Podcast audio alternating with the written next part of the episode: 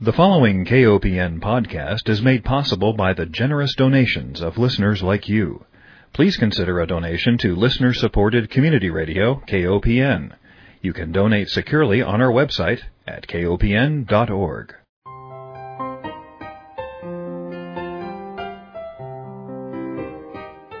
Hi, welcome to Food Sleuth Radio, where we help you think beyond your plate.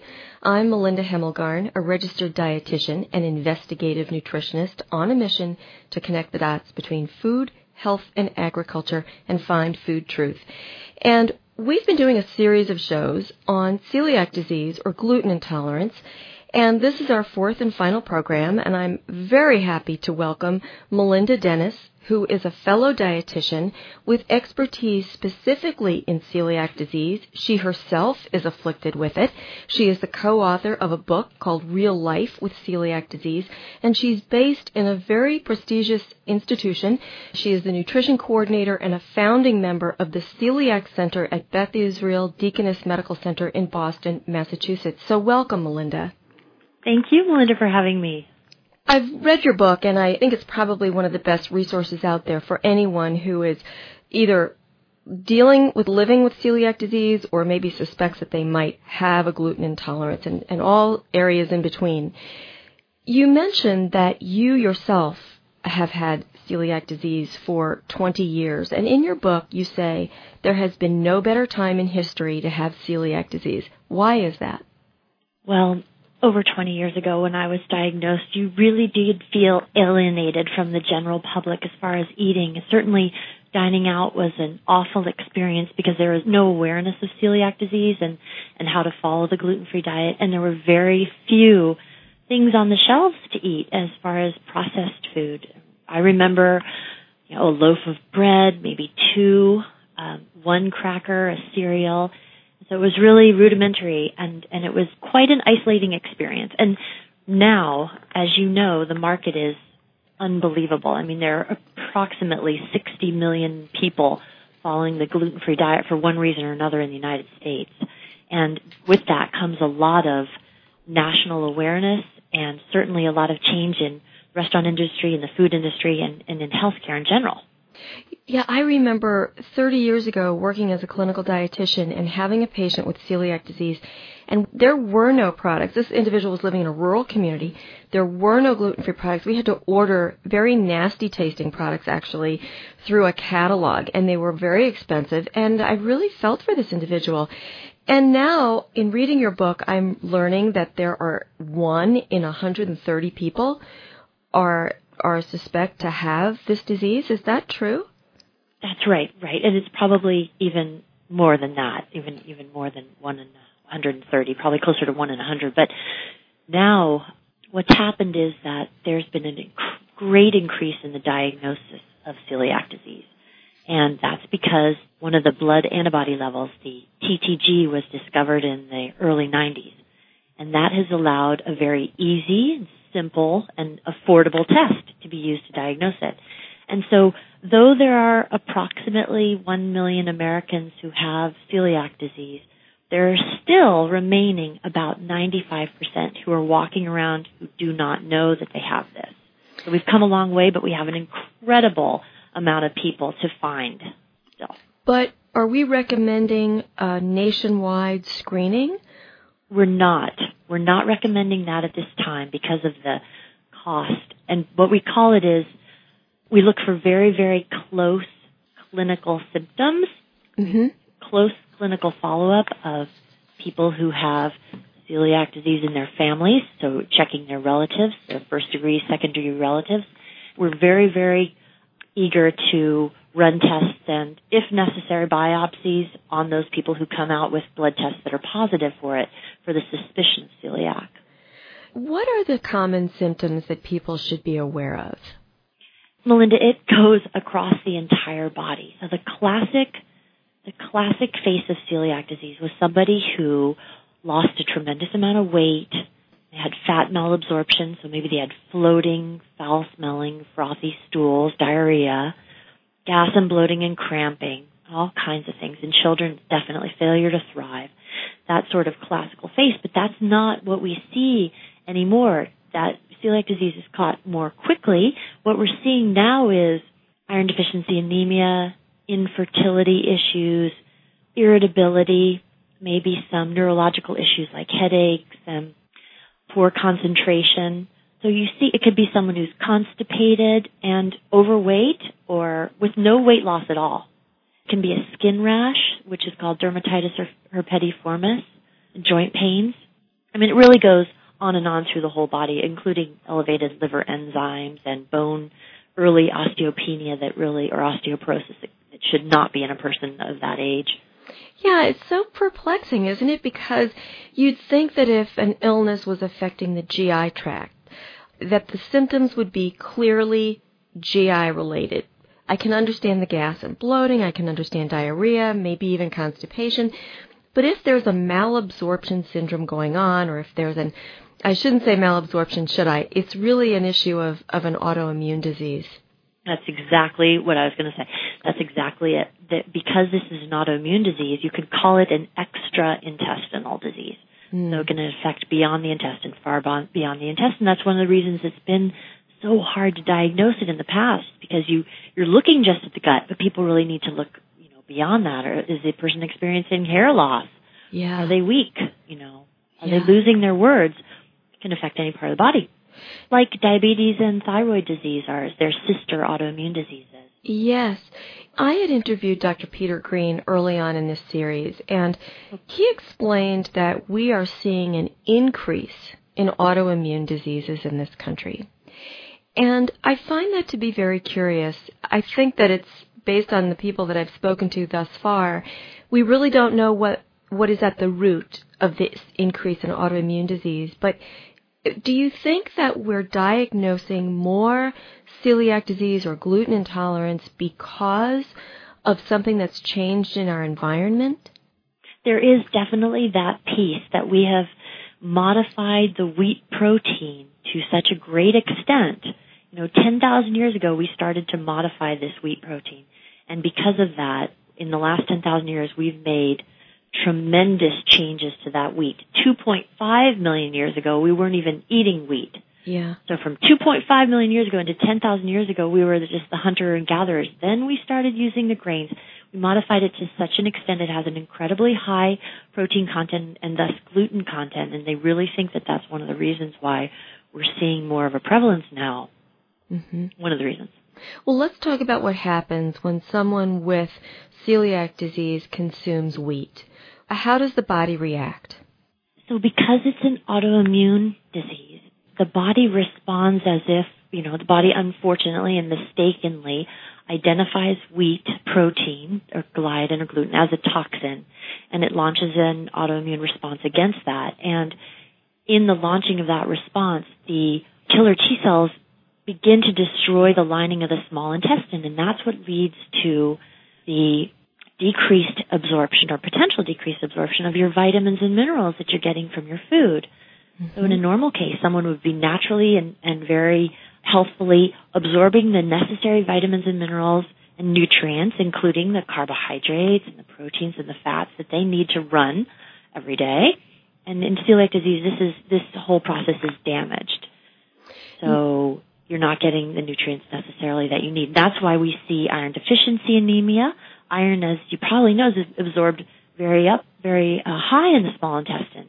So that would be one of the first nutrients that would be mm-hmm. affected. And then, of course, there's calcium and vitamin D for the bone health. Those are also very common issues for nutrient deficiencies, and so on, all the way down the, the track, the small intestinal tract. So celiac disease is an autoimmune disease, but then there's also gluten intolerance. Is there also an allergic response going on?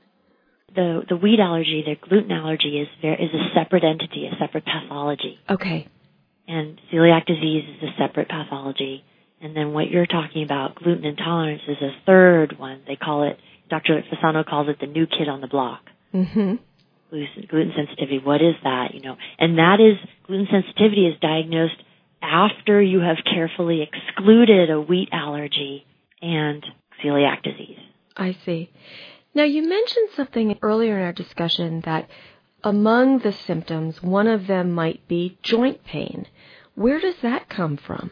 How does that develop?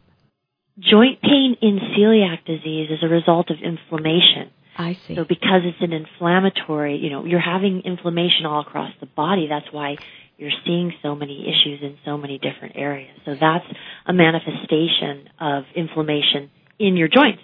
I see. And is that the link also to a higher risk for cancer?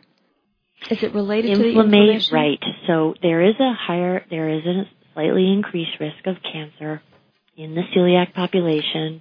You know, new studies are going to be coming out on that. The last one that I'm most familiar with is Dr. Green's, where he said that, you know, after about five years of strictly following the gluten-free diet, risk of cancer generally goes back to that of the American population. That's good news which is good news, right? So mm-hmm. I'm sure there are other studies more recently that are coming out showing different levels and, and, and pointing to different types of cancer. But it really sends the message home, doesn't it, that we need to follow the diet as strictly as possible because if you have an inflammation moving through your body, you want to do everything as everything possible to quell that, to keep that very, very quiet. Yes, I think that's great advice. I think inflammation itself is such an interesting condition as it relates to other diseases and all of the different kinds of symptoms that can result from it. I wanted to ask you because you must be a wonderful practitioner because you yourself have the, mm-hmm. the condition and so you can really relate to your, your patients. But what has been the biggest challenge for you in following a gluten-free diet?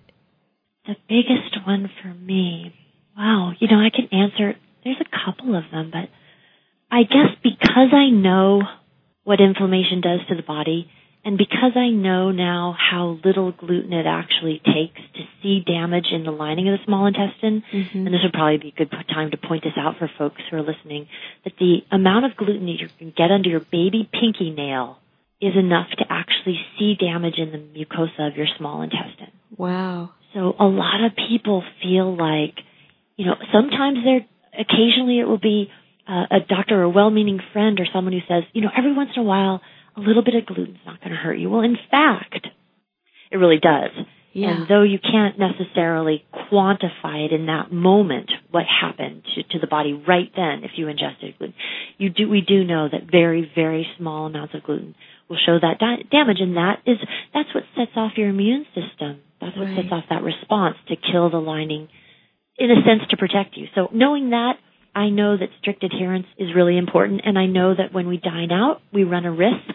Mm-hmm. And it's probably that the fact that I live in the real world. mm-hmm. I'm a real person with real food needs and, and want to eat out that I continue to do that very, very carefully. hmm Yeah, I'm imagining that travel is challenging, or simply going out with friends. You know, how many times have we been in a situation where somebody will say, "Hey, let's go out and get some pizza and beer." That's all. You know, that's like as American as apple pie. But in truth, the apple pie is off limits. So is the pizza, and so is the beer. Right. You know, all three. So gluten-free alternatives for all of that. But you're right. You can't find a gluten-free apple pie just anywhere. Right. Um, there's beer showing up all over the place. And, yeah, what and, do you uh, do around holidays?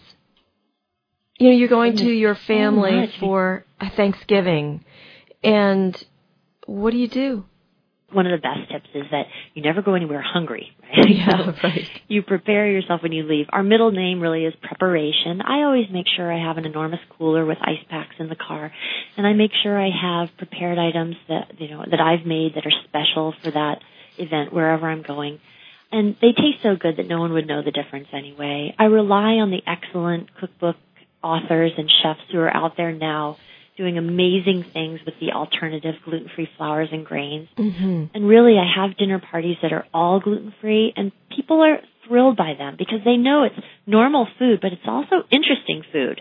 Right. Because you can delve into the different um, ethnic cuisines all across the world. People are not eating as much wheat as we are. That's right. For the most part. Yeah. They use those grains and they do wonderful things. So with some preparation and some good cookbook reading, you can make it the most exciting, interesting diet and nutritious. Right.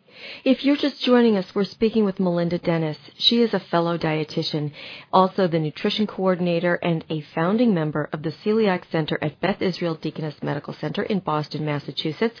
She's a national lecturer. She has written journal articles on celiac disease. She is the creator of the Delete the Wheat website, and she is co-author of a terrific book called Real Life with Celiac Disease, Troubleshooting and Thriving Gluten Free. What I like like about the book, Melinda, is that it's written from a storytelling standpoint. So every chapter starts out with a real person's experience. And then at the end of each chapter, you've got some great self-management tips. You know, takeaway items that a person can leave with. And, you know, we were talking about what do you do when you go out and, and we, we talked about how once you're diagnosed with this illness, it's not like you can have gluten occasionally or you can't just cheat. And some of the case studies that you have in this book talk about that the challenges of living with the disease and and the temptation especially if you're asymptomatic or you know you can live with a little bit of discomfort we think. And so we'll go ahead and go out and have some gluten but really the damage that's going on within the body is serious. That's right. That's right. And we wrote that book in that way because we know that all across the country there are only a few celiac centers scattered here and there, and there are only a couple handfuls of of dietitians who are specializing in celiac disease, and more coming every day. I have to say, thankfully. Right.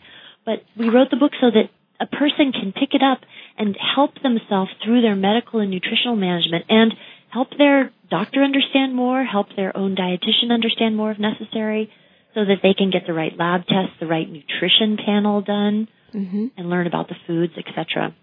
One of the situations that I think is probably especially challenging would be for a parent of a child of school age years where they're going into a cafeteria. You know, there isn't a special prep area there's a case study in here in particular of a woman who is having symptoms, but she thinks she's following a gluten-free diet. Then she's realizing that, you know, her son is making sandwiches on the counter and there are some wheat crumbs. Or, and, you know, she's mm-hmm. using different colanders and she's using different cookware. And then I transfer that to the real world and I think, well, if a child now is in public school, all of that food is prepared in one main kitchen. Is a child with celiac disease pretty much committed to having food from home? And no sharing of food?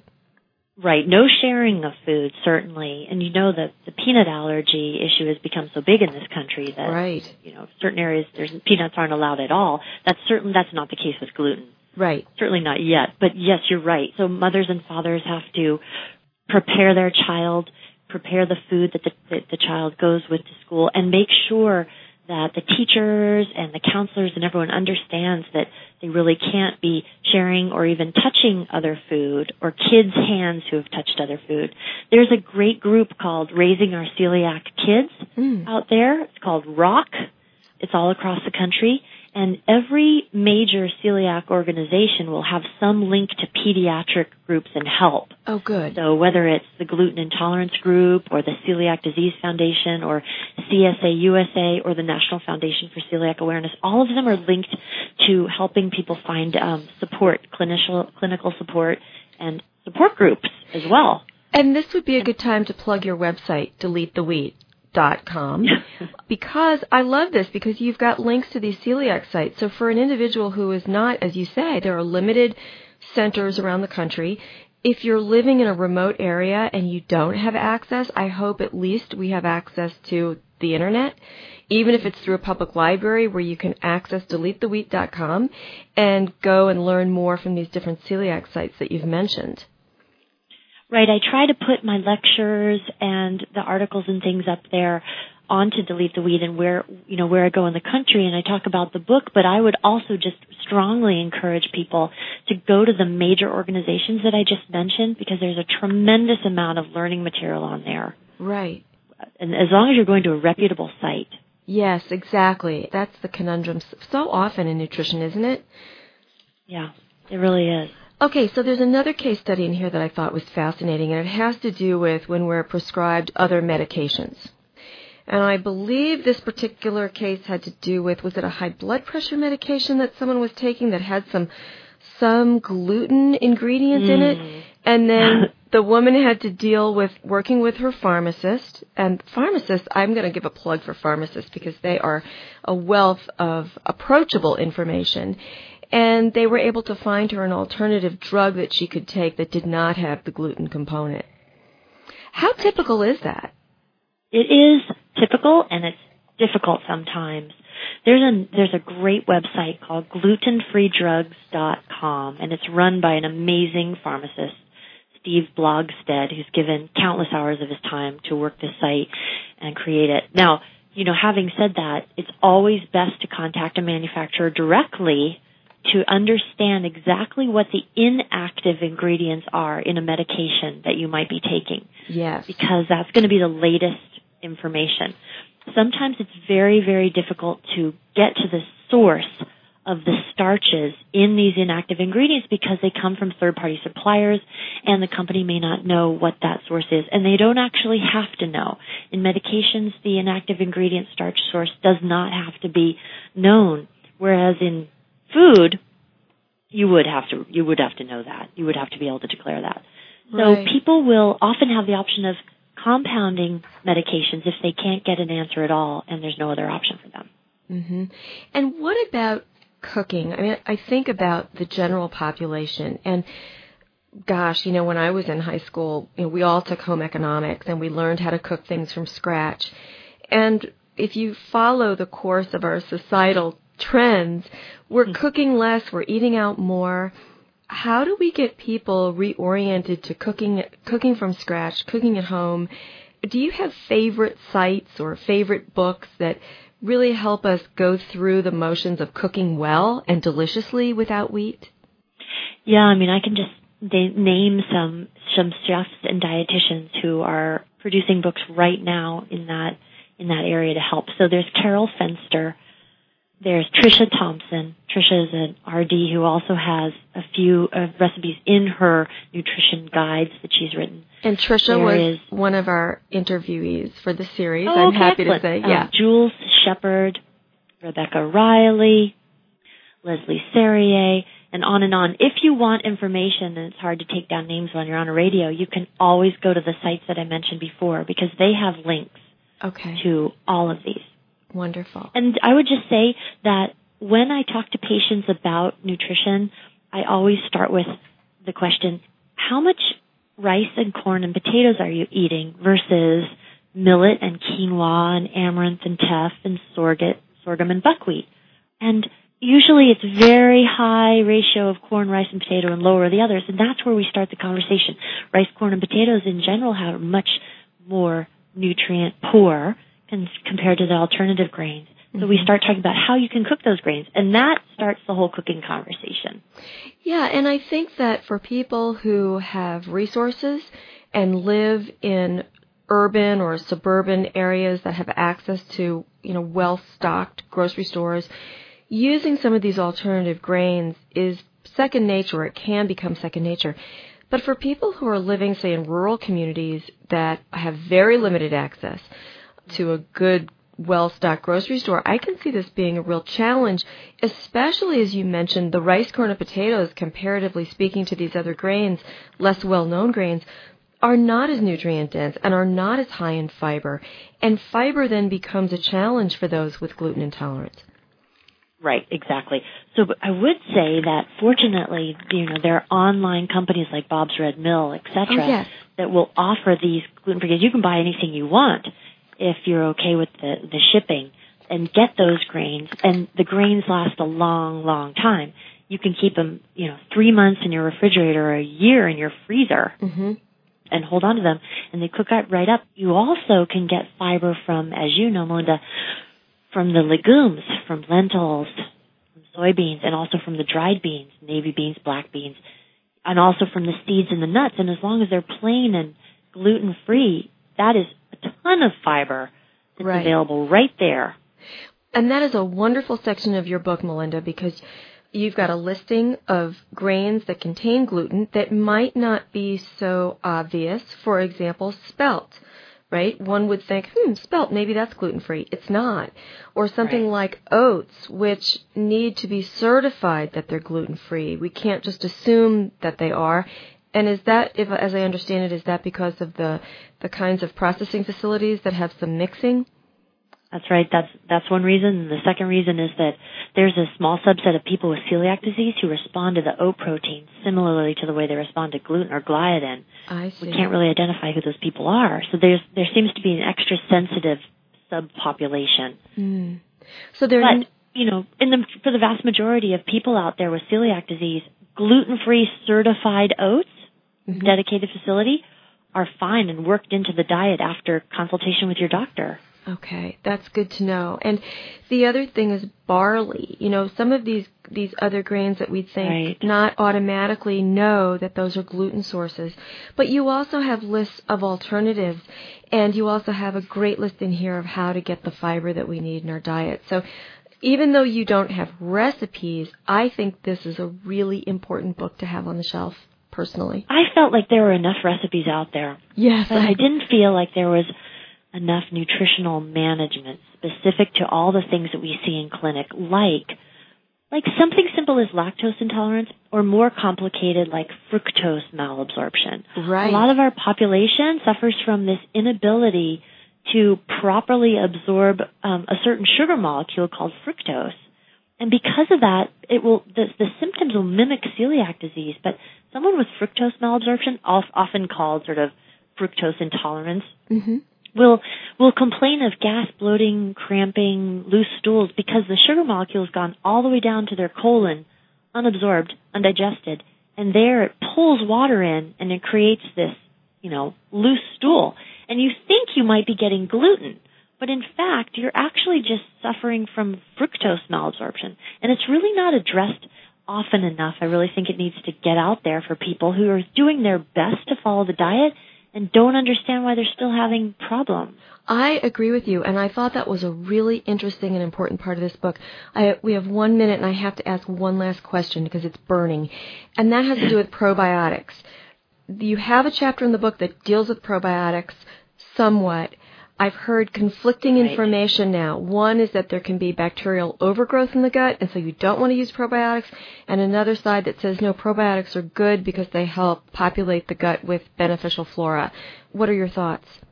So just really quickly, bacterial overgrowth is um, is a disorder where you treat it with antibiotics and then you follow it typically with probiotics, I so that you can replenish the flora of your gut with the healthy bacteria.